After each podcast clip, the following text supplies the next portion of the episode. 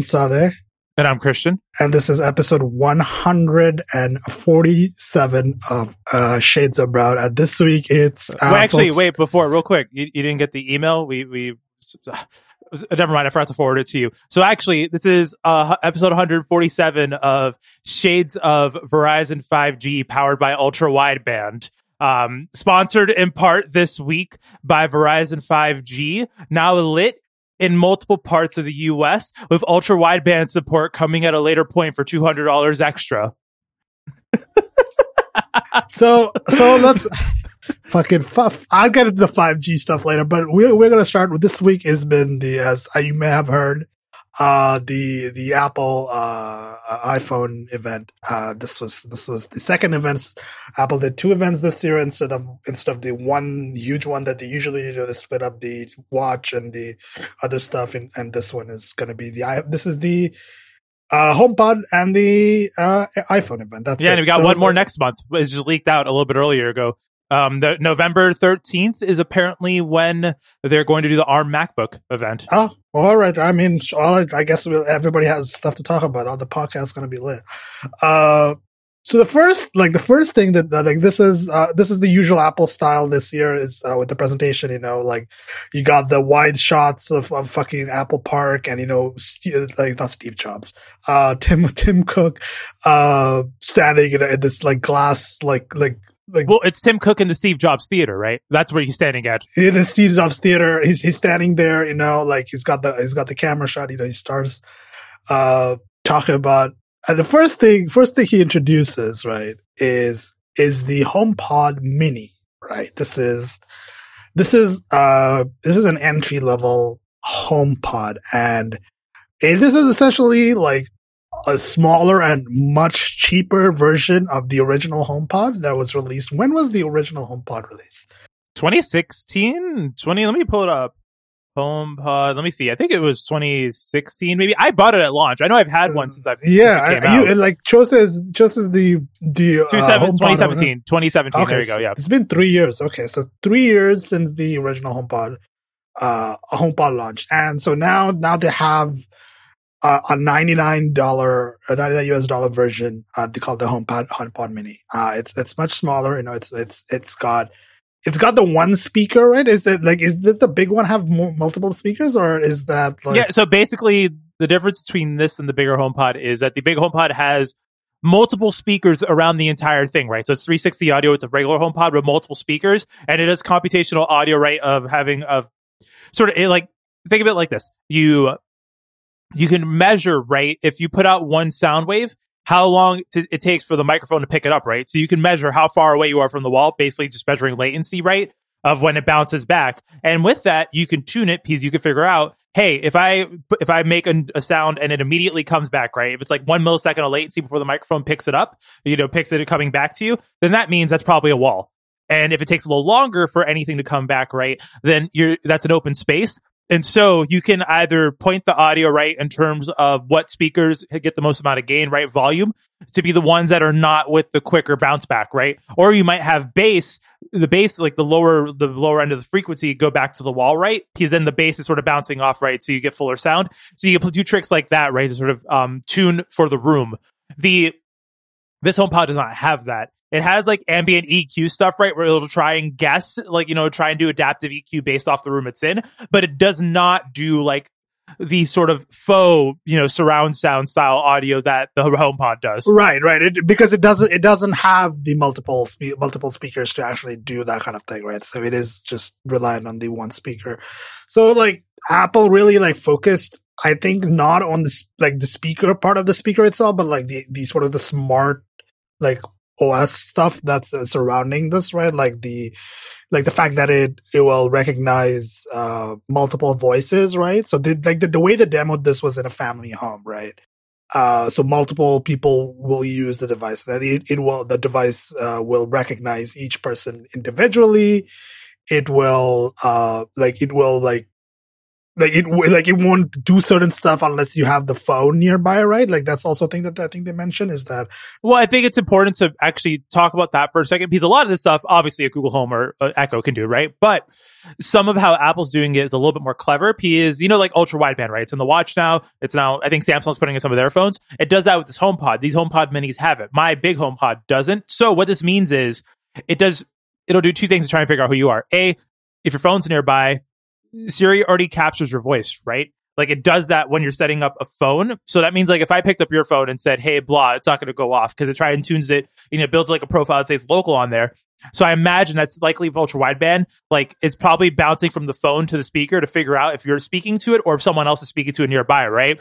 To or to go ahead and use your information to give out personalized results. Right, right. And it's also like the other thing is the the multi room audio stuff, right? Obviously, like you can like I guess you could like you can tell tell it to play a song on it, and if you have multiple of these, like I'm guessing the the the music will travel from you with with you room to room. Is that what's what they what they were talking about? Like it's like like if you're in a room and you start playing music on the HomePod Mini in that room, and you go to a different room which has a HomePod Mini, will it just like seamlessly tra- like tra- start playing the music on that other HomePod Mini? Is that what they were like trying to show off, or is they they didn't i don't know they didn't make that clear because what does happen is right if you put like two of them next to each other it'll turn into a stereo pair automatically but i don't think like the traveling audio is is well, actually, oh no, it does have multi-room audio. Yeah, it is one. It's that that's it. That seems doable because with the as you mentioned the ultra wideband stuff, like it, they could do it, right? Like it could be. I think it's possible, right? Like it's not. It doesn't sound too far fetched, but I don't think they. I don't think they went ahead and said it out loud that they, that's what it's actually going to. So I'm like, I'm going to have to wait until these things come out to see what they can actually do. Uh, but the other feature, which which is part of this whole home like home pod situation and like the family thing is the is the intercom feature, right? Uh, which um, I I don't know about uh, this. This is this gives me the same vibes as the walkie-talkie feature on on Apple Watch. Uh, in so much as that are, are people actually going to use this? Yeah, they are. I could say for Google Home does this. My nephews have like Google Homes in their house, and my my brother in law does it. You know, like if dinner's ready, we'll just tell like be like, okay, Google, you know, message out to blah to room that dinner's ready. So I do have family members who already use features like this. So this is nothing new, right? So I could say, at least for the people I know, it is a feature used um, with kids, but you know. Yeah, so that's that makes sense. Okay, so I guess this will be more used than the walkie-talkie feature on the on the on the Apple Watch. So that's that's cool. And also, obviously, this thing is uh, a HomeKit hub, right? Uh, like it can do all the HomeKit. Like it can, you can like tell it to, you know, control your HomeKit sort of uh, stuff like you know lights and uh, garage doors and locks and uh, I don't know what else is is all all in the HomeKit stuff. You know. Well, so stuff it would be able to do right, like the HomePod or Apple TV, is that it can, um, if you have cameras, right. You know, if you have security cameras, when you have a HomeKit camera, it uses your HomeKit hub to processing of that video for faces and that. So in this case, this HomePod could be used for processing of faces and stuff instead of being sent to the cloud. So there are a couple of advantages there, but I think the I think the more important part of the story is not really what it can do, but the fact that there now is an option that isn't three hundred dollars. Because while while I love the sound of my regular HomePod, it's a great speaker. I n- don't buy it for 300 like don't you don't need like yeah no absolutely not absolutely i think that's why i think this is that's why apple i think was like I think in some ways they, they saw the sales figures on the original HomePod and were like, we gotta get the price down, right? Like the 99 price is, price point is just such a, such a good price point for something like this, right? Like it's, it's one of those price points that people are gonna be like, for a hundred dollars, yeah, like people will consider this, but for like $300, like that's a, that's a big ask, right? Uh, so oh yeah, no, no, I, am definitely I'm picking up one of these for my parents okay, to become available. So what are you gonna do with the other HomePod? Is that just well? I have like... the HomePod in my bedroom, right? But like my parents, right? They use their HomePods and like they, you know, listen to music on. Well, listen, no, they don't use HomePods right now, but they would use this because right now they use Apple Music on an Apple TV, and TV speakers are shit. So, because unlike you, who won't buy your mom an OLED TV, I, I, I am joking, but but like I I'm sick of hearing when I walk past my living room like those TV speakers playing music. That's absolute garbage. Like you know, for my own ears and for their ears, this HomePod, I could tell you, it might not be as good as my HomePod, the big one, but the HomePod Mini will absolutely have better audio than the TV. And I'm willing to bet too, like I'm willing to bet since I don't think they're going to compete on features that Google Assistant or Alexa have, right? But I'm I can take a shot in the dark, and I think I'd be right in saying that this will probably have the best sounding audio for listening to music out of the hundred dollar speakers. You know, the Nest Home, whatever they call it now, in the Echo. Yeah, yeah, that would be an interesting. Uh, I would love to see like a comparison between the this the hundred dollar speakers from like Google and like Amazon. Like I wanna like I wanna see what the sound quality is like actually. Like that, that's that's what I'm curious about. Uh, I think this one has like the S5 chip that's in the it's in the watch, right? Is that Yep. the chip that's in Yeah, but that's from the Watch Series 5, which is better than the old HomePod, which has the A 8 or A10. Okay, so we we getting a processor upgrade as well. So it's not actually, even though it's cheaper, it's not actually a worse processor. Uh, so that's uh, you know, I I don't think there's anything else with that. Like the it's it's it's Well, because the thing about these speakers, right? It's like you you just buy the one based off the ecosystem, right? Like if you if you already have Nest or thermostats, you know, like you're in that Google you, you know ecosystem. Like this doesn't matter. It doesn't matter how good this sounds or what it can do, right? It doesn't work if you're shit. Like you know, like if you're trying to, you can't tell Siri to play Stadia. one one thing that I I have to mention here is that they had a they had this I guess slide or whatever with a bunch of music services uh, that are going to be supported, like third party music services that are going to be supported later, uh, but including like Pandora and Amazon Music, iHeartRadio, but like not Spotify. I, I think it's on Spotify because Home OS or Audio OS, whatever the HomePod runs, they've already announced it's, it's called Audio OS. That's like the technical name for it, but um, they've already announced that they are going to allow third party music services on there. So I think it's on Spotify and not on Apple. That's what I'm curious. Like I I. I, I, yeah, that's what I'm curious about. I haven't heard anything else uh, about this, but like I, I, I'm like, I'm not like considering this to be honest. Like, I, I don't see the point of me having this in my room. That doesn't like I already have speakers on my desktop. Like, it doesn't make much sense. But uh, but yeah, like it would be like a nice thing to like have in the living room. Maybe I don't know. Like, I think that would be nice, but it would have to support Spotify. Like, I think that's like because all of us use Spotify and, uh, and we're not switching music services for that. Uh, so it's like, you know, uh, if it supports Spotify, I'll consider it actually. Like, that, that, that would be pretty nice.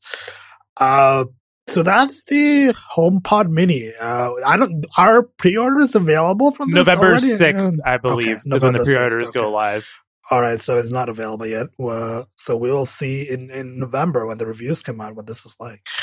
Uh, so let's get into the, I guess, the main event, main part of like the, the, the, the iPhone event. So the iPhones. Uh, we have three iPhones, right? Four, three, four. Uh, iPhone 12. 12 mini, So- 12, okay, okay, 11 hold on, Pro, hold on. 11 Pro Max. Okay, four. sorry. yeah, I'm four. Okay. No, I mean, I don't count the Max as a separate it it has it's a separate SKU. It does separate stuff. There's there's features exclusive to the Max. Okay, okay, cool. Okay, so we have the iPhone 12 mini, we have the iPhone 12, we have the iPhone 12 Pro and the iPhone 12 Pro Max. Is that correct? That's that's that's that's the Yeah, and I think before we talk about the phones, I need to because I know I will get mail for this. Joseph, you talk shit about Samsung and their bad naming. What about this? Fair, fair point. Fair point. This is bad naming. This is um. I would say though that we still don't have the Pro Max Ultra Drip Edition because even the Pro Max is not. It is. It is expensive, but it is not um drip. You know, wear that my Versace boots. You know, drip level yet, yet. So that is that is me defending myself. But outside of that, we should. How do you want to start with these? I think maybe we should start the smallest to the biggest. Yeah, we can we can that's I think that's a good good point. I think we can start for for once we can start from the smallest to the biggest here. So let's talk about this talk about the iPhone 12 mini. I think in in some ways I think it's one of the most interesting things this year around is that Apple is I think segmenting their iPhones a lot better this this time around. And I think the iPhone 12 mini which starts uh, at US dollar 729, um, is I think supposed to be a premium upgrade for the for for people who have the iPhone SE, right? Uh, and it is a 5.4 inch screen, right? And the SE is a 4.7 inch screen, but it is a smaller form factor because there are no bezels, right? Uh, it, and I'm really curious that like, like how much this is like, how much, how much people are going to upgrade? Like, do people, are people like holding off on upgrading for because they don't want to upgrade from the SE because there's no replacement for the SE But now you have the SE replacement. Like it's it. How is it? Uh, how much is the SE right now? Is that like uh, four hundred? But I mean, real talk. You can you can find them for cheap. Like my I think my my dad picked one up recently for like fifty bucks. Like, yeah, carrier deals too, probably right. Like carrier subsidizing them. So uh, the iPhone 12 mini is like, yes, it's going to be more expensive, but like, it is also like, I mean, people are not buying this full price, right? Like, that's not the usual in North America, at least. People are not buying these like full price. These are going to usually be going to be, uh, carrier financing deals. I feel like this phone's going to have not like be the most popular phone, but be the most dedicated, if that makes sense, right? It's like I feel like the way people look at like a mini device or also the way people look at like the light version of Nintendo devices, right? Where like there are people who will buy the smallest form factor they can because they just want that small form factor. But it's but they always buy small, right? They always buy the small form factor. They even regardless of, you know, if it's like a high end or low end product, they just don't want to deal with the bigger screen. So I think what they're going to find is that people buy this will probably buy like the next upgrade when it comes right, out. Right, I think I think that's what Apple is counting on is that Apple I think saw the saw the saw the sales of the iPhone SE, right? Like they saw the SE2, you know, when they released the SE2 like they were a little surprised that the SE was so popular, right? Like it was like a thing that they were like, wait, you guys actually, wait, hold up. You guys actually want to buy, like people actually want to buy this? Like people, people, there are people who want to buy these small phones. All right. I mean, sure. Um, so I guess they realized that they, they have to have a seg, like a, like a market, like a segmentation here where they have to have a small device. Uh, and one especially that's like a, pre- like not like a, uh, like uh, one of the like I guess the premium like the, the new design like without the bezels like they gotta have that like for for the people who wanna like who only will buy the small phone. So they they can't like ignore that market. I think the market is significant enough that they they're gonna be like yeah we have to we have to compete in that like otherwise people are gonna go elsewhere. So they they might as well just make the smaller phone here. Uh, so like, eh, I mean, we, we can, we, like the, the spec wise is there a, like any differences from the 12 other than the battery size? Like uh the screen size? No no same same processor same ram same everything. I mean obviously different screen size right but same quality screen. Okay so so we have so we have the same same um so let's talk about the like the, i mean let's talk about the 12 then. Like let's let's talk about the the one everyone should buy right? Every, everyone, this, the, this is the one this is the uh, like this is the one i guess that's gonna sell the most stuff, right? Like this is gonna this is gonna be the one that they have the most stock of, I guess. Uh, so iPhone 12. I I mean, this is this is I, I, I like. Uh, let me just say, I love the uh, talking about the design, the physical aspect of this. I love the return to the uh, the square edges uh, of the from the iPhone 4 and iPhone 5 era, right? Like uh, like I love the I love that design, and especially I'm a huge, huge fan of the blue color. Like that's, that's, that's my, that's my color right there. That's, that's the good color right there. That's the, I'm really glad the, the colors this year especially are really good and especially the blue one is superb. Uh, so what are the, what are like, let's, let's get the specs out of the way. So what are the, like the main series of specs? So we have a new processor, obviously, right? Uh, what which what is the process? The A A14 Bionic, which is a um I think a higher spec version of the A14 we saw on the iPad Pro last or iPad Air last month. Right, right. Okay, so we have the we have the uh new chip here, and we have the OLED screen. Right now, we have the OLED screen in all of the phones. All of the all of the new phones launched this year uh from Apple have have OLED screens, which is I think the first. I mean, the whole lineup is not OLED, but that it does mean this, like generation wise, like I think going forward, we're not going to see LCD devices from Apple anymore. Right? I'm I'm kind of sad, but I'm only sad because it's me and I'm I'm snobby about displays because I don't think we've talked about it that much on the pod before. Um, and fair warning, don't go looking for what I'm going to say if you have an OLED screen on your phone. Because you don't go looking for this. But so the issue with OLEDs, and this is like not just an Apple problem, this is a Samsung problem. This is, you know, OLEDs as a whole can exhibit these issues where OLEDs at lower brightnesses sometimes will start to flicker because to lower the brightness, you have to do some weird stuff with the refresh rate. And it's noticeable to some people me, I can see it on darker backgrounds when I have an OLED at a um, lower brightness.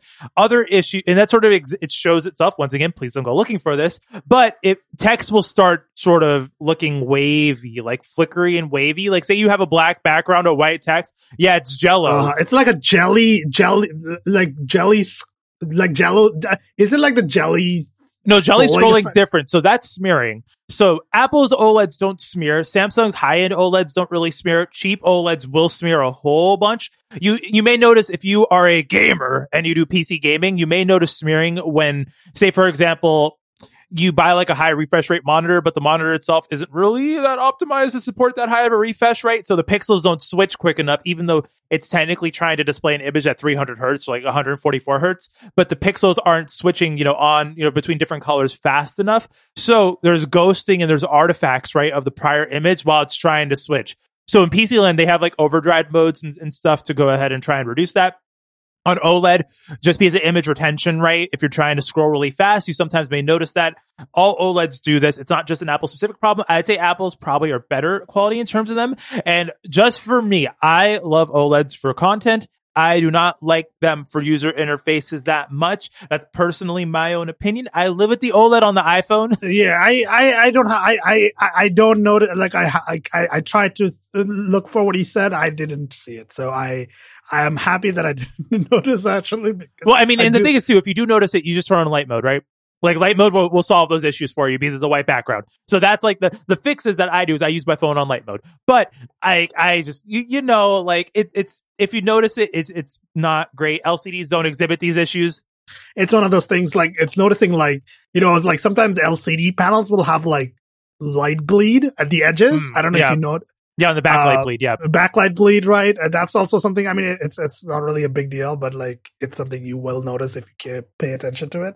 But I like I'm like OLED. is Like I'm I'm happy with the like I have the iPhone 10s right. That's also an OLED display. I mean, you, you like iPhone 10s too is not great OLED because it doesn't have a great sustained peak brightness on it. But it's like it's good enough for me, right? Like I, I'm not like I'm not a display expert. I'll just say that. Like I I just I do like a good display, but I'm not like I'm not like paying like really close attention to the details of a display as long as it looks like you know with all the stuff that I have to do on it, it looks fine. Like I'm, I'm not, I'm, I'm good. I mean, yeah, yeah, like, like, like, like real talk. Once you get past the VA panel, once you go to IPS or OLED, you're fine. like, really. Okay, so let's like let's talk about the uh, screen a little more. So there is uh, the peak brightness here, right? This is your territory. So you have the uh, 12, 1012 nits, uh, and also support for uh, Dolby Vision, HDR10, and uh, wait. So HL- no, that's on the Pro. So the 11s go. So peak peak is 800. I thought not 1200. Uh, I no. If the Verge article says the OLED, iPhone 12's OLED screen is the peak brightness of 1200. Uh, so I'm I'm not sure. Like maybe maybe the maybe well, and when we say peak brightness too, I think it's important to say if you turn the brightness up on your display, it does not go to 1200 nits. This is an HDR content, right? So like if you're watching if you're watching a video, right, a specific section of the display can peak out at 1200 nits. 1200 yes it's it's not going to be like that all the time and most probably not even most of the time right it's like like sometimes it's gonna be it's gonna be like that. Uh, Dolby Vision, HDR10, and HLG, and no, you and and Nilay Patel are like the two people in the, two people in the world who care a lot about Dolby Vision and HDR. And okay, we will like wait that. until we get to the 12 Pros video okay, we'll get we'll get to it, it, We will hold okay, off on so, HDR for now. Okay, we'll talk about let's let's talk about uh, I want to talk about the cameras a little bit. Uh, so what do we what do we think about the cameras here? Uh, I like I I'm, not like I think this year especially like I I think I well I guess not this year but like I as I've used iPhones over the years I've come to realize that actually the the camera is not that important like I I do like to have a you know, a decent camera that performs well, especially in low light. But otherwise, like I'm not like the huge, like I don't need a lot of lenses or like a lot of features or like a lot of like I'm not like I'm not a photographer. I only casually take photos with my camera. It's not it's not like a, a big deal for if it doesn't have like a, a telephoto lens. Uh, but like, is this is what what do you what do we think? Like, so this is a 12 megapixel wide uh on on the on the on the 12 like two two camera two lenses so i think the difference between the 12 and the 12 pro is what what how do you treat your phone cameras? So i for example ever since i got the 11 pro i absolutely use all three lenses right? There are i have had use cases once again if we were in 2020 and i could go outside again right? I have had use cases where the telephotos came in handy uh, come in handy can't speak.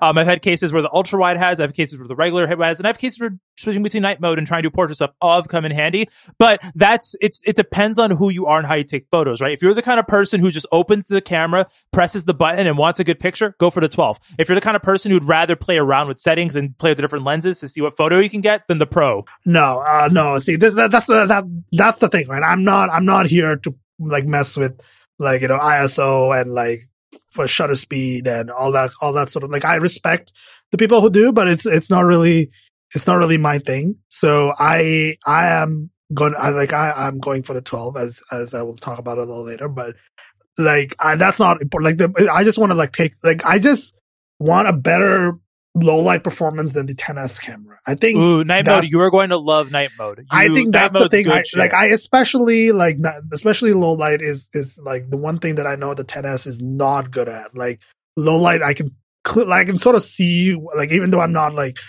a, like a photography expert or anything, you can see like the 10s is like struggling at, at, at low light, right? Like it's not it's not the best situation for it for that camera. So I'm I'm really looking forward to a better performance in low light. Like that's the thing I care. Yeah, about yeah right no, now. definitely. You're definitely going to upgrade your OnlyFans game with the, the oh, my OnlyFans. All right. Uh, yeah, like low light is is the thing I care about. Like I, I don't care about the multiple, like two lenses. Uh, it's, it's all good. Like what are the two lenses? And one is the uh like so it's wide and ultra wide. Oh, okay. Oh, wide and ultra wide. Okay. And in my opinion, that's the right compromise to make for the lower price phones for the reason of I think it's I don't know I forgot which blogger phrased it this way, but with telephotos, you can zoom with your feet. It's usually, you can usually get closer, but I've found in my own experience that like when I need to use the ultra wide, it's because I can't step back, right? Like say I'm at the against of a wall, like there's more uses for the ultra wide where I can't just walk. Whereas with the telephoto, I feel like in most circumstances, 2020, obviously not really the case, but assuming that wasn't the case, where you could just zoom with your feet, right? And go a little bit closer to get that image. Yeah. So, so this is, I mean, I, am I'm, I'm really glad, like, it, it's, I'm just glad that it's the, I mean, 10S is the low light performance. It's not, that's, that's all I care about at this point. Um, the third, like, well, I'll, I'll leave the, the most annoying feature for last, but, uh, the, what is it? The MagSafe is the thing, right? The MagSafe is the sort of, I kind of like this actually. I think it's kind of like, it kind of like has this sort of whimsical thing to like, you know, sometimes when technology takes itself too seriously, it's kind of like a kind of off-putting, right? But this thing, I feel like, like the way the Apple was showing it off, it felt a little like, you know, like sort of like a fun way to interact with, with a device, right? Like it sort of felt a little like a, like a little bit of whimsy, you know, like it, it's like, you know, look, it's magnets, you know, like you just, you just attach, like you just clip on this wallet thing to, to the back of your phone. It just sticks there. Like, you know, magnets are cool. Uh, so that's, it's just, that's what that is, right? So we have, you know, uh, like a magnet array on the back, right? Uh, like alignment magnets and the char- like and the charging coil, so you know you can do wireless charging, and you there is like you could like it attaches, right? Like that's what it, that is. Like when you when you put it out on the on these on these chargers, uh, or this like a new like the there's a new dual uh wireless charger, right? And you could uh you could just like put the phone down and it'll just it'll just attach itself automatically. You don't have to like you know align the coil or whatever. Um, so th- this is this is a, this is like the AirPower thing finally like realized in a way, right? Like the AirPower thing was like sort of like you know you just put the phone down, you put the watch down, and you know it will all charge, you know, like that kind of thing. Uh, but this is like finally like I guess they re- they realized that the AirPower was not really feasible, but this this seems more piece. I am still like I don't know if I'm I, like wireless charging is one of those things that I just feel like I, I I don't I don't know if I'm like distrustful of it or like just I don't think it's worth the trade offs. Like I, I, I well, there's a couple things about this, right? So, firstly, we should say MagSafe chargers are not Qi chargers. The iPhones all still support Qi charging, but these will not work on Qi devices. They will work on prior gen iPhones though that do support wireless charging, but annoyingly enough, even though this looks like an Apple Watch charger, you can't use the charger watch, which I think is a bad move. I think they really should have made these compatible with the Apple Watch to have like a charger because we all know they're doing this so they can drop the port next year, but we'll talk about that later. But with these chargers, though, I I think there's a couple things to know. A, wireless charging is objectively less efficient because you're not doing it directly with a cable, right? Like just in terms of the environmental perspective, in terms of heat output. Yeah. Right. That's yeah. That's just that's just physics. It's uh, there. You can't just you can't like are like, you can't physics your way out of that. Like that's just how it works. So yeah, it is not more efficient, but it is. I It guess does charge it- as fast as a is a cable, right? I think well, actually five watt difference maybe. So like the cable will do tw- 18 watts. iPhones will charge 18 watts max with a cable and a USB C fast charger, and with this they charge at 15 watts. So it's not that huge of a difference. It's still fast enough. I just I like this implementation of this charger. I think we just need to be wary though of a proprietary wireless charging standard and the fact that it's uh you know like technically not really more environmentally friendly than just doing the no, cable it's one. it's waste. Like it's it's inefficient. It's more inefficient, right? Like it's it's. out- I mean, it is. I mean, it, always, not even theoretically, it's it's practically more inefficient, right? It's not you're trading inefficiency for convenience, right? Like that's that's what that this is, right? It's just this is the convenience of you not having to unplug and plug in a cable into your phone, right? Like that's that's that's the that's the convenience. You just put this thing down on this on this on this wireless charger, and it charges, and then like that's the thing you're think you're doing. It's it is more inefficient. Uh, That's uh, that's not the thing, and I think we it's time. I this I've been saving this one for last because this is the most advertised of the features and also the most annoying of the features, uh, and the biggest marketing push and the biggest hype thing that I've seen in a long time, which is a, basically a scam, is uh, 5G. I- It's here, baby. It's real. It's the 5G is real as, as Verizon, uh, CEO. I don't know what his name is, but, uh, Verizon CEO, you know, uh, was there. Verizon CEO, uh, came up on stage, uh, and he talked for like, uh, way too long. And I, I did not want to see, I did not ever need to see that ever again. But, uh, 5G, folks, it's, it's, uh, these, these, all these phones, uh, have 5G. Uh, they have 5G. asterisk, asterisk, asterisk, asterisk. Let's um, Asterisk- let's let's take a let, let's let's talk about this for a quick second. So Yeah. it's purely on bands, purely on bands. All right. If you are in the U.S. and only in these United States of America, you get um, millimeter wave, which means there are two different, multiple, many different SKUs actually now. The Canadian models are not the American models, are not the Japan models, are not the China models, right? The American models are their own specific unit that have millimeter wave antennas on them, regardless of what carrier you're on. So, you know, any iPhone sold in the US will have that. If you're in Canada, other countries, you buy an iPhone. I believe they might be cheaper because they don't have them, but I don't think Apple did it that way. But you do well i think it's $30 cheaper right? Because you don't you don't have like the 729 that the us has right? It'd be the equivalent of like 699 for the iphone 11 or 12 mini or sorry 12 mini yep but so there's no millimeter wave 5g but they do support all the other bands for regular 5g and tbqh regular 5g is just amped up like uh, you know lg slightly. Like LTE. it- not even sometimes it's not even slightly faster than lte it's just it's just 5g like it's this like the the this frequency is different but it's like you're not actually getting better speeds. And this is this is the thing. I'm i'm like i'm just gonna like say what like this is i'm just gonna echo basically what what dieter uh, said on the on the Vergecast is that if you're buying a new phone this year, it's gonna prob- it's probably gonna, especially if you're buying a flagship level price point device, you are going to get a 5G radio because carriers are pushing it really hard. But do like you that if you buy a new phone and like you get 5G, that's fine, but do not like don't make it your like don't make it the reason you're upgrading of upgrading it uh, buying a new device, right? Like that's it's not it's like the 5G availability is not there yet. Like the carriers are as much as they would love to market that, they are not ready. You're not like the United States, like Verizon is decidedly not ready. Uh, especially millimeter wave is basically non-existent. Uh, it's like only in like one spot in a few cities, right? You know, it's like it's not like it's not widespread coverage. It's it's not. In a few years, maybe you will be able to use millimeter wave more. Uh, but like right now, 5G is uh, as as as Dieter called it a scam. Yeah, and also I have some um, feedback to bring in from um, friend of the show Jack.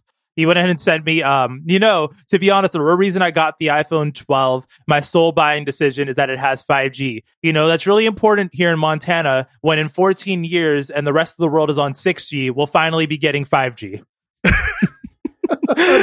I love the sense of humor in that. That's that's good. I love that. That's that's very good. Thank you, Jack.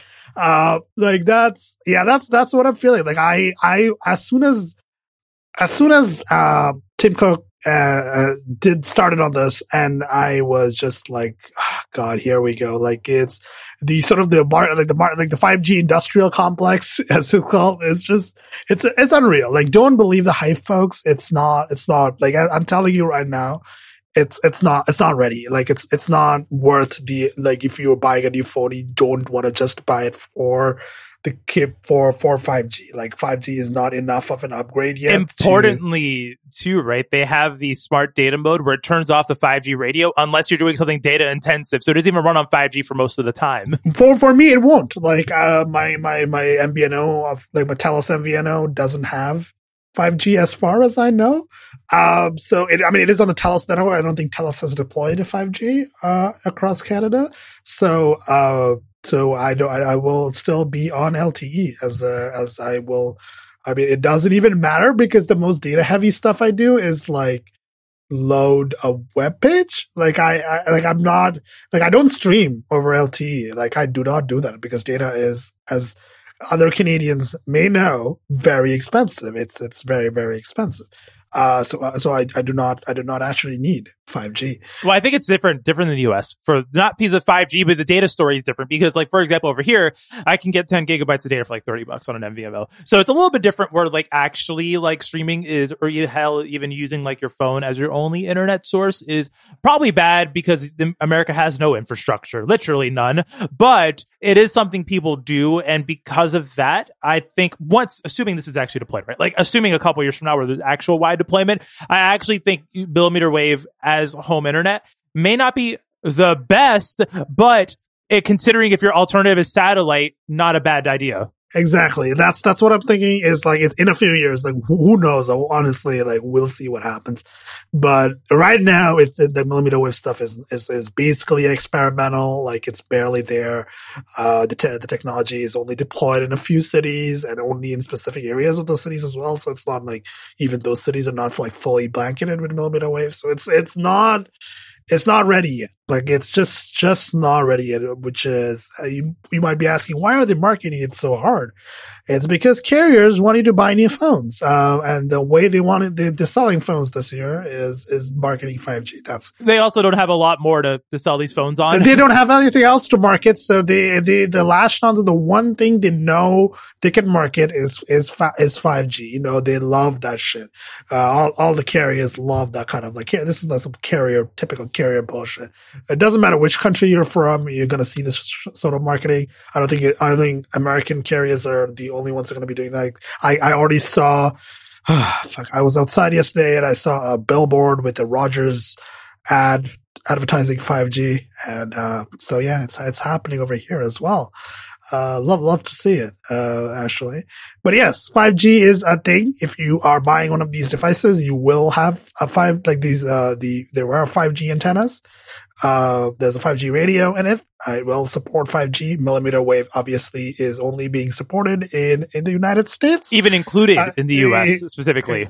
Okay. Okay. Uh, and like different, like, I mean, bands and whatnot. So, oh, as a side note too, we need to talk about something really disgusting. So, you know, on the side of the phone, right? It has like the millimeter wave circle on the American models. On the British models, it has the FCC or whatever the UK equivalent of that is because there's like some government rule that it has to be printed on the body of the phone. So they just printed it on the side rail, which is hilarious to me. Why? Why not print it on the back like they used to? Like because it's on glass. you can't etch it on oh, glass like right, that. Right, it's glass. Oh, lo- love regulations. That's so good. Uh, that's that's incredible, truly. Uh, so yeah, I I'm I'm like this. That's why I saved this feature for last because in my in my humble opinion, it is not really a feature. It's it's just carriers want it to be, but it's not. Uh, so we have 5G, even though its networks are not really ready yet. Uh, and you know the marketing hype. I'm just gonna look. Uh, faster download speeds and lower latency is actually a good thing. Like I'm not dismissing the technology. Let, let me just make this clear, right? Like I, I'm not being like, eh, this new technology is bad because they're advertising it. This new technology will be useful at some point if it actually is like, you know, being deployed like across the countries, like across networks and, you know, actually being well supported, like the lower latency and higher download speeds will be beneficial. Uh, not just for people who stream a lot, but just in general, the low latency will, will benefit people. Low latency always benefits all sorts of things. So like it will be beneficial, just, just not yet. It just, just not ready yet. Uh, the technology is not really the problem. It's more like, uh, it turns out it's, it turns out it's marketing. Uh, so that's that's five. Is there anything else we should mention about the 12 uh, before we move on to the 12 Pro? I think that's I think that's pretty much it. I think covered we covered all of it. Uh, so the 12 Pro. So we have our this is I guess the the the Halo product, the flagship, you know, like the big one, the expense, the most expensive of the expensive devices, uh, the most expensive iPhone this year. Uh, 12 Pro. So what is what are the big differences of the 12 Pro? So I guess you could take this segment is uh, like what, what what's ha- what's happening with the 12 Pro? What's what's HDR. HDR, HDR. Oh Hell yeah, brother, HDR. Okay, so let's i'm gonna not talk about the phones for a minute but i will get back to the phones. Let's talk about hdr and why that matters to you. For years for years i have been saying i have been saying for years that color is more important to the satisfaction of an image to your enjoyment of an image rather than resolution right? Every time we talk about video games we always say a color accurate monitor hdr you're gonna have a better time than something that's 4k even like 1080p 1440p hdr looks clean and you're good. So why is hdr important here? Because the HDR pipeline is shit right now. For example, Samsung Note phones will only, you can record an HDR on a Samsung phone, but you can only play it back if you have a Samsung TV. Literally that. On Windows, video games can run in HDR, but you have to manually switch your monitor into HDR mode. You have to switch Windows into HDR mode. The desktop doesn't run in HDR. It's not a great story. Linux, I checked on Mastodon, and what I got back, back is Shruggy uh, Wayland maybe in 20 years when Wayland actually stops being um, vaporware. Don't at me. I know Wayland is not vaporware, but it really is. Anyways, I'm at packacat10 if you'd like to send notes on on um, display servers. And so for better or worse, Apple is the only one who has proper HDR workflows. Mac OS on the desktop, any Mac sold since 2018 does HDR. The iPhone's back to the iPhone 10, I believe, will support HDR in one form or another. And even on an LCD screen, right, it'll still do HDR, which is great because even if you say don't get like the super big contrast you get with OLED, you still get the expanded color range because all HDR is in the P3 color gamut and is not in SDR. So that means there are more colors to view from. It is a richer image. It looks better. But the problem being, if you did want to create HDR, you could buy the Pro Display XDR on a Mac Pro, right? And do HDR workflows on that um, because that is the one of the only few consumer-ish grade monitors. I mean, six thousand, but it's not it's not like a ten thousand dollar, twenty thousand no, dollar Sony not, monitor, not a, right? It's not a ten thousand Sony reference monitor. Yeah. So uh, outside of reference monitors, you have there's a couple. I think Asus has one as well that's like around the five thousand dollar range that you can um, actually master HDR content in.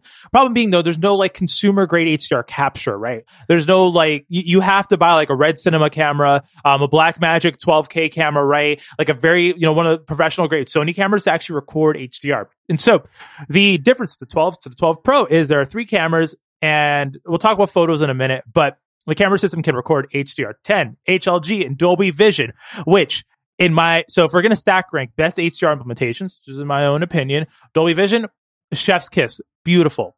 HDR10, fine. HDR10 is an open standard, which means that an HDR10 implementation is not one and the same, right? It's sort of like Markdown. There is Markdown, but Markdown on GitHub is different from Markdown on WordPress, which is different from Markdown in my text editor of choice, right? They all have different flavors on it. Ditto for how colors are sometimes graded with HDR10, which is why I personally avoid it because one, one person's good HDR10 is absolute trash on my display, right? So it's not fun. Um, and then we have HLG. HLG is a standard made by the BBC and the NHK, which are the two public um, radio or um, TV sort of um, things in, in Japan, broadcasters in Japan. Yep. And so how HLG works, I think is actually really interesting because it's the most compatible. Dolby Vision, like you need Dolby Vision will look, well, it looks bad if you try and play it back on a non Dolby Vision certified display. But HLG, think of it like this. An MP3 file has metadata in it, right? Now, let's say, for example, um, maybe Opus, actually, I think Opus is a better standard because it's, it's an open spec, right? So Opus, there's metadata in an Opus file. And let's say, for example, I made a new um, extension to it, right? That had podcast information. You put chapter arts in it. You could put, um, you know, different um, images in it for, uh, or, or rather, uh, metadata for um, chapters and all that stuff, right? So let's say how we made it though is that it's at the tail end of the Opus file. And so it's not read by anything that doesn't support the standard, but my Overcast will read it because, you know, Overcast is coded in support for it. That's how HLG will work. So think of it the first 90% of an HLG file is SDR range, and then the last 10% is metadata about the um, HDR color space, right? So it's sort of like it has extended color range at the very end of it. Um, this is simplification. I know it's not technically how that works in the metadata file, but it, it works for this example. So what that means is when you're I'm viewing this content on an SDR display, it ignores that last 10% of metadata. So it displays fine in SDR, but if a display supports HLG, it will go ahead then and see that last 10% of the metadata and apply the new color gamut, right? Apply the new LUTs to it. So you have HDR on it. So supporting all three is really useful because how it works is you upload it to anything, you won't get HDR one way or another, right? Upload it to you. I actually don't know if YouTube, well, YouTube will let you upload an HDR. Do not know off the top of my head what display standards YouTube supports. Um, knowing Google, it's probably some bullshit because Google's, um, videos, I'm not going to get into that. So the nice thing though is this is consumer grade HDR at 4K 60 on the 12 Pros. The 12 regular can only support, record HDR at 4K 30 and lower resolutions. And once again, why is this important? People use iPhones for vlogging. People use iPhones to record video, right? If you, you can say jump, it also, I believe, will push, right? These vlogger mid-range $1,000, $2,000 cameras to support HDR because the iPhones will now do it, which means that HDR has become a lot more accessible to many right. more people. I, I think that's, I think it is, it is going to bring down the price point of this, like the, like the lower end of the, like HDR camera bucket, right? Like it's it's gonna like bring that down. So I'm I'm like really curious what's gonna happen in a few years when like Sony is releasing new ca- new like cameras with like HDR on it that's much cheaper than what they have right now. Uh, so that's, that's good. Like I'm I'm look, I, I know like HDR is sort of like the new addition to the Shades of Brand bingo card, but like uh, jokes aside, like I, I do think HDR is like you know I just don't have the key. Like I, I well, I, well, I mean, well, like your your phone's the only thing. That's my problem, right? Every time, like the issue HDR, it's like it's like the new video game consoles, right? It's like trying to explain to someone what an NVMe SSD does. I can't like tell you right how better it is. You have to, you have to experience it. I can throw out the numbers, I can throw out other stuff, but you can't like really see it or feel it yeah, like it's one of those things that you have to like when you have to like know like see the comparisons and see for yourself, right? Like it's it really is. So that's what I'm curious. I, I will have the iPhone 12, and I want I'm, I'm curious to see what's the HDR content looks like on it. I mean, I'm sure. I mean, all I'm saying is that OnlyFans needs Dolby Vision support because oof, I will stop making jokes about that now. But so now that we have the um, now that we have the video HDR, I, I, hit that bingo card. Let's talk about images in lidar and AR. So this these pros. So do you want to talk about the lenses? For, for, do you want to talk about the new camera on the on the on the 12 Pro and the 12 Pro Max, like the the third lens? Uh, yeah, yeah, yeah. We'll get into the we'll get into the, the the new camera system. Because basically, it has improved telephoto, improved wide lens, and then on the on the Pro Max specifically, it has an improved um, sensor array as well. That's only on that model. And it has a different kind of OIS on it for video where, so how regular image stabilization works, right? Optical image stabilization works is that the lens itself is, it's sort of like in like a, a, gimbal of its own, right? Where if you move the phone, there's stabilization hardware that means that the lens stays stable, even though you're shaking the phone, right? But what this does now on the Pro Max is it actually keeps the entire sensor stable. So the lens being stable means that you can still get judder or you know other distortion piece of sensor could be moving too. But if the whole unit's stable, you get far smoother video, even if you're walking. Right. The, the, they are calling it uh, sensor shift OIS. Right. Uh, like you can yeah, but it gives it the ability to do like two second exposures, right? With the hand, like it's, it is just, I am like, I am looking forward to the, the photographer blog posts about this. Like, honestly, I'm really, like, I'm not a photographer, but I'm, I'm, I love to read those, like, uh, you know, like, uh, who was it that does these photography reviews every year? I forget. Mm, someone, name, Merlin, something? Merlin, I don't know, not Merlin. Something man, I, forget. something man. Jonathan Man, I think, or something I like think, that, yeah, yeah, I think, yeah, he always does like this really detailed, uh, reviews of the iPhone cameras, and I'm looking, especially for, like this year, I'm looking forward to what what he thinks of this uh, of this like wide one X camera, like it, and this this new like that it's the sensor shift OIS, and like what does what that actually means for for like professional photographers, people who know how to use a camera. Uh, because it's one of those things that I think really is designed for pros, right? Like this is one of those features that uh, pros are looking at for sure. Like it's it's not really like a casual camera feature for the for everybody else. Like I think it. But but I think the thing about the iPhone camera system though, and this is my own experience of having an 11 Pro for the last year, is that it is an accessible jump to get into it, right? There are knobs, right? There's obviously toggles, but it is not as scary as going from, you know, like a, a Samsung phone to a DSLR, right? It, it is still it's a half step, but it is powerful enough. I think mm, it is powerful enough, and like you have apps like uh, Halide, right? You know that that sort of enhance the, the the like you know you can get into Halide and like try to understand what it does, and like mess around with the various you know like ISO and shutter speed and f stops and stuff like that. Uh, so I'm I'm just like I'm curious what this what this photography and video stuff is going to be when the when the reviews come out. The third lens obviously is the uh this is the one that the non pro models do not have, which is the the telephoto lens, right? Uh, and I I'm I opted for the 12 because I I don't think a telephoto lens personally is all that important to me. Uh, and I don't see the like like I don't see the other features being other that important either. But like, what like what what are you like? What are you like? What are your thoughts on like a like having a telephoto lens on on a, on a phone camera? Like, what does that give you? Like, do you do you find it important, or is it like sort of like a nice thing to have, but like not not like a like if it do, if a phone doesn't have it, it's not like a deal breaker. Like, I don't know. What do you think?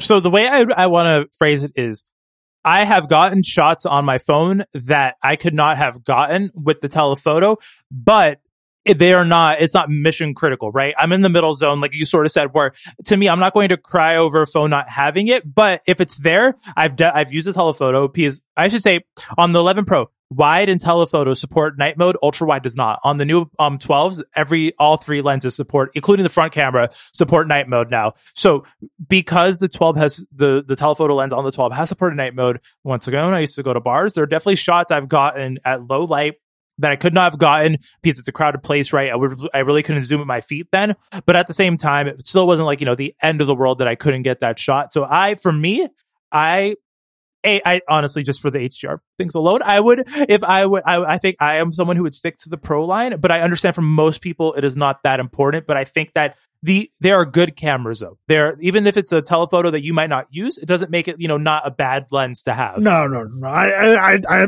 that's what I'm that's why I'm waiting for the like the photographers to review this because that's where I think the it's gonna like really like like the capabilities are gonna be shown in that way for sure professionals will be able to use this sort of thing a lot better. Uh, so I, what what what's we got lidar? we got lidar, lidar, the last last last sensor. So there's a there's a is, is this is on all the pro models, right? The yeah, pro, pro models. Pro no, okay. the Pro Max and regular Pro have it, but the 12s do not. The base 12, the 12s do not. Okay, so it's it's a Pro only feature. Uh, this is the one that's the most niche of the features, like I, I, I really think this is the one that I, I think is the most niche is the is the lidar sensor. Like, what does so what does the lid like? What does I guess what is lidar in the first? I think I feel like I don't know if everybody knows what the lidar is. I feel like we need like well, so so lidar can basically capture um depth information, right? It's a, it's a way to capture depth information. So like, for example, the, the, these phones use it for basically focus, right? It'll, it gets better focus, which is the main thing the camera system uses it for. But um, the real example that I think is where it's more useful is AR. And I know AR is like a, meme, sort of like not something that's useful,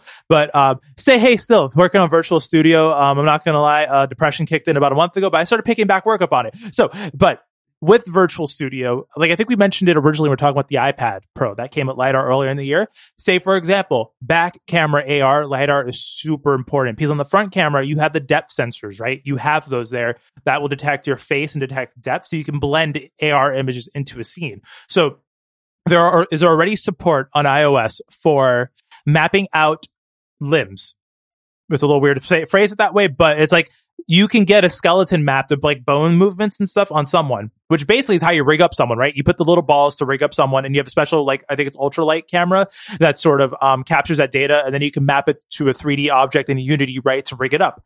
You can do something similar like that with the LiDAR sensor it, well, you can do it without the lidar sensor, but it only goes off machine learning. With lidar, you get more information back, right, on mapping out depth, so you get more accurate mapping. Which means, once again, for those of you who watch VTubers, there with a back camera AR system using all these cameras and the you know ML sort of accelerators in the A14, you can get I don't know if it'd be good because I haven't like I've done a little bit of work on doing back camera stuff on seeing how you can place objects, but I haven't gone really that far of trying to blend, you know, in like um anime girl objects. But in theory, with enough work put in, the the hardware support is there to map out an anime girl to someone's like actual body, have it blend into the real environment, right? Because you can get reflection mapping, you can get all sorts of other like ray lighting and stuff, right? You can get even film grain to match like the ISO of the room you're in overlaid on the AR image. So enough work with this lidar sensor specifically, you can get stuff like using an iPad or an iPhone to basically be like you know, um, if you ever seen any, if any of y'all have ever seen the Hololive do their live shows, right, where they basically have a um, 3D scene that I think it's they use Unity for their internal tools, but they have like the they have the girls. I think they're probably rigged up somehow, right? And they're like recording live and doing like a live show with the virtual avatars, while of course you know the actual actress, actresses are singing. And you could in fact do a good amount of that with just an iPhone mirrored out or an iPad mirrored out, right? Or capturing the data from it and having it rendered out on a Mac, right? Where you could even build like a physical set, right? And have enough of these phones use as cameras to blend them into it, right? And have different angles in that. And that's sort of what this LiDAR sensor enables. Granted, I'm like the only person who cares. You shouldn't care about LiDAR. I'm saying it can do all of this, right? But that's because yeah, it's it. That's what I was saying. This is the most niche of the pro features, right? The, the pro all the, or the features that the pro model has. Like this, this was the one I was like, okay, this. I mean, this is cool, but this is like clearly the most.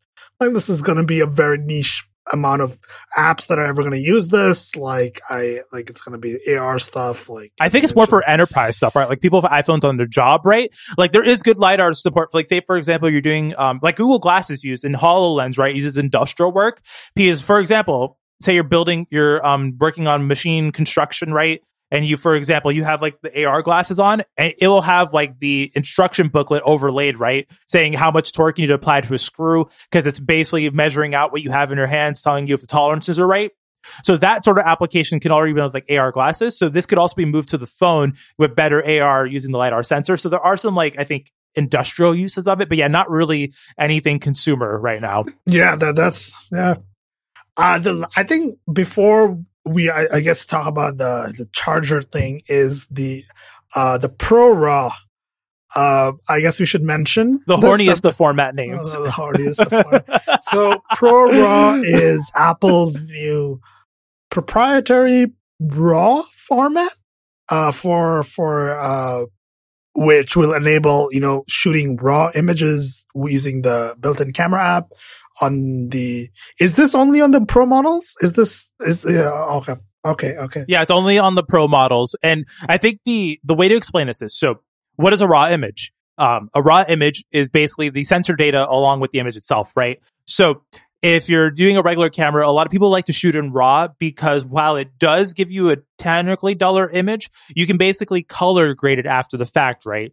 So a lot of people, professional photographers will capture in RAW and then in Photoshop, Lightroom, they have a color workflow, right, to go ahead and make the photo look good. It's just that you get more data. It's like a lossless photo format.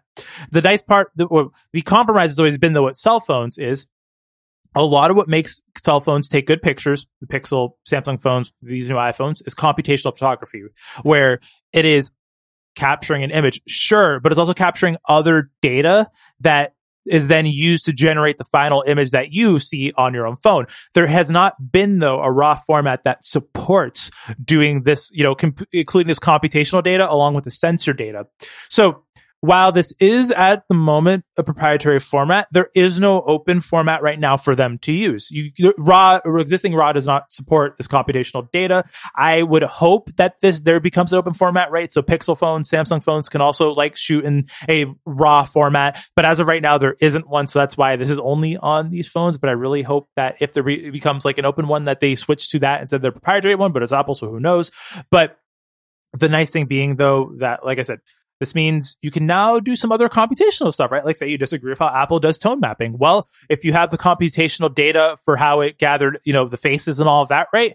In theory, you know, Adobe Pixelmator, they could write their own tone mapping algorithms, right? And you could use those instead. Or you yourself could write your own computational engine if you wanted to, right? It, there's just a lot. There's a lot more flexibility in also capturing the the sensor data on top of like the the sort of machine learning data that that comes with these photos. Yeah, I'm I'm curious what apps like uh, Halide will be able to do in this once this actually comes out. This is not going to be out till uh, Apple said later this year, so like 14.2 maybe. Like, so it's it's not it's not going to be out as of yet. Uh, like it's not going to be out as of as of when the when these devices actually come out uh, released. I think so. So it's it's it's one of those features that's going to come later. But so that's I mean that's the pro and that's like the last I think I guess this is the last thing uh is the is the chart no chargers in the box thing. I honestly I'll be real with you this I this barely registers to me as a controversy but it is something that people are talking about because it's a point that Apple made in, in their in their in their their fucking video is that they will not be uh, shipping with uh, new iPhones with ear uh, earbuds or wall chargers, and the reason that they gave was that it, to reduce uh, the environmental impact uh, of these phones. Uh, I I think I think sort of like the, the real thing here is like the sort of the real, the reality is that yes, it will reduce the environmental impact. Yes, it will also cause the environmental impact to move to like Anker or like, you know, third party like charger companies, right? But not all of it, right? I think it will still be a net benefit, like, right? Like I, like uh, from like I'm just like theoretically thinking it. I was like, if you're upgrading from an iPhone, you already have like a charger brick, right? Like you will have a charger brick. And that's a lot of people. Like that's, that's a lot of people that don't, don't need another charger brick, right? Like or, I, or two, these, all these phones come at USB-C at the end. So if you have a USB-C charger from anything, right? Another Nintendo Switch charger, you bought an Android phone in recent years. Well, actually, this is going to be a question for those of you who use Android. Your phones, I've, most Android phones have USB USB-C on the device. Did your phone come with a USB A brick or a USB C brick? Like, I'm actually curious. Yes, good question. Actually, yeah, I'm curious. Actually, like, what is this? Like, I I, I still use the US. I mean, I'm, I'm USB A obviously because I haven't like gotten the iPhone 12 yet, but like.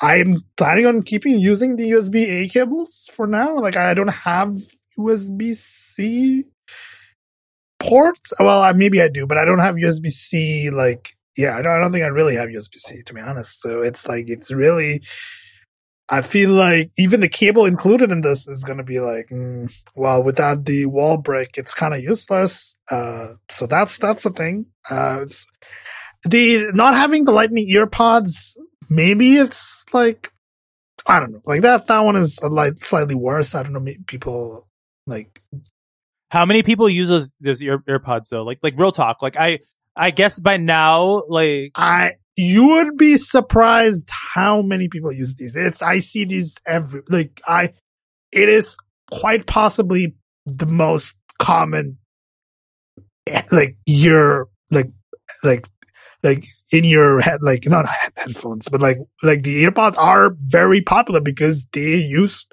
like they, until until now they used to come with the device, right? Like that makes them the default choice for people who just use it for like calls or like you know just bit like light audio listening or whatever. Like it's very popular. Like you, I, I, think we underestimate how popular the the like like the AirPods are actually. Yeah, I guess I'm just I'm just conflicted on it because, like you said, there's multiple perspectives, right? There's a they're doing it to save money, of course. They didn't. This is a money saving move. They're making more money on the phones. B they are reducing environmental impact by making the box half the size, right? C Anker is going to sell a lot more, and I will be real with you. Like this is unsolicited advice from me. Anker stuff is good. Just buy Anker chargers. I buy. I use only the Anker chargers for my phones, and I've never had an issue with them where I've I've had lightning cables break on me. So just as a just as a uh, unsolicited tip, yeah, sure, I'm more than happy for Anker to get more business because they make good stuff and their cables don't break and they have good warranties on them. But also, Anker will not have a higher impact if they sell more. But I guess to right, Anker could also just like you know, I think it's I think what we shift from though is because Nintendo did this with the 3DS. Um, Nintendo stopped including chargers with the new 3DS, and I don't think it was a problem because it makes getting a charger an intentional choice, which is a little, I think sounds a little strange, but it's more of, I think we get a lot of waste from you getting something you don't need, right? Like, for example, every time you go to a restaurant, they give you, oh my God, I'm about to make the paper straw debate. I'm so sorry. But every time you go to a restaurant and you get like takeout, they might give you utensils. But how often do you actually end up using your metal ones you have at your house and throwing those away, right? And that's just plastic waste. And I think like Uber Eats does this where you have to now request if you want them. They'll give it to you for free if you want them. But by default, they don't give it to you because if you're being delivered to your home, chances are you probably have a fork to begin with. And I think, I think switching things from being by default to being an opt-in choice or an intentional, like I have to go out and get this can reduce the environmental load. I yeah I, I I agree actually on that. Yeah yeah that's I think I would be curious what people other people think about this. This is one of those things that uh, the answer is not like not not as black and white. It's it's a little bit more like you know like like a little bit of a gray here. Like it's a little it is environment like it is both good and bad. So it is like you know it's now what what do people think? I'm curious what people think about this. Is does it does this matter to you or like is this just just just uh, just uh, it's not a non non it's not a problem. So I think we we should wrap up. Uh, I don't know if we have anything else to talk about. We will link uh, Federico Viticci's uh, Max uh, MacStories iOS iPad OS 14 review, and I would recommend reading those. As usual, Federico does uh, a, a great job with these. It's they're very fun to read. Uh, and is there anything else before we wrap up? Like I don't think I think I think we got everything. Um. Well, I think the only thing I'd want to say is I'm a fan of the new look. Um, I think you should mention that you did buy the uh, blue 12. yes, I, I did buy, I did buy, uh, I did pre-order the iPhone 12, uh, the 256 gigabyte model with uh, in, in the blue color, uh, which is the new blue color, which I think looks incredible. Like I, I am very excited to get like a phone that's not not in black, right? Like I I don't know. This feels like a weird thing to say, but like I've never bought a phone that's not in black. So like let I, me tell I, you, I, when you start embracing colors, it, things are good. Colors are yeah, good. I, I'm excited. I'm I'm personally very excited for this phone to show up on on upcoming Friday. So I don't know if we will do a podcast next week, but I will we'll talk about the new phone when it comes. Yeah, yeah. Because basically, I will just send you nothing but clips of Kassandra and Assassin's Creed, but in HDR. I will send you my HDR playlist on YouTube, oh and you will just and you will of see course. how great HDR is. And of course, I, you have an HDR playlist. Absolutely, I have an AV1 playlist too, but that's another oh story for God. another day. However, the last thing I think we should mention is the batteries are bigger on the 11 versus the 12, and I'm a little bit curious to see how that plays out because it has a my phone has a bigger battery than yours. My phone's battery life has been a one and popping. This thing lasts and even a year in still lasts over a day. Yeah, I'm I'm je- I'm jealous. Yes, I am. Mostly though, I think it's one of those things where uh, if I'm upgrading from a 10s, uh, Oh, your battery's already poo poo to begin with, so it doesn't matter. exactly. So it's a comparison. It's weird, but I'm I'm definitely I'm like there's a processor like uh like the it's the eight nanometers, right? Like it's the Five- the five nanometers. Five, five smaller die. nanometers. Yeah. Uh, so smaller die. Like I'm, I'm curious what sort of power efficiency gains they have gotten with the new product, the A14 Bionic. Like I, I, we will see. This is one of those things that really, like, we have to wait for the reviews to come out before you know people actually put these phones through their uh, like they test the battery life on these, right? Uh, and I, I just, I, if I had, uh, my hunch is that it's gonna be similar to the 11, uh, Pro, right? Like, it's the battery life's gonna be similar, right? And the most curious of them will be the mini because it is the smallest one with the smallest of the batteries. So I, I'm really curious what that one is gonna have battery, like what battery life is gonna be like that on the on that one specifically. So you know, looking forward to reading the reviews on on the batteries this time around. Uh, so let's let's wrap this up. Uh, as always, uh, show notes are on twoshadesofbrown.com. You can email us, contact at twoshadesofbrown.com, and you can find me on Mastodon at packetcat at 10forward.social. Uh, and on my website, solicsafe.com. And pe- where do people find you, Jessa? So I think this week's Love Live episode was not as great as the last one because there were some differences in how Setsuna got in, in got introduced to the group per the game. like I think they toned down her character a little weirdly because in the game she's like, "Oh, I'm gonna be uh. an idol and I'm gonna talk to I hide this from my parents. That's why I have these two identities." Whereas in the show, they're just kind of like, "I'm an angry girl, so that's why I decided to quit." Like I think it was a far richer storyline in the um, game versus the anime. Um, I'd still, I'm enjoying it overall. I love the new art style, and I'm very excited for Eyes episode next week. I think it's gonna be pretty good. Um, Shosafine at chitter.xyz and Shosafine.website. and with that, Love Live Corner uh, done. Goodbye. Bye.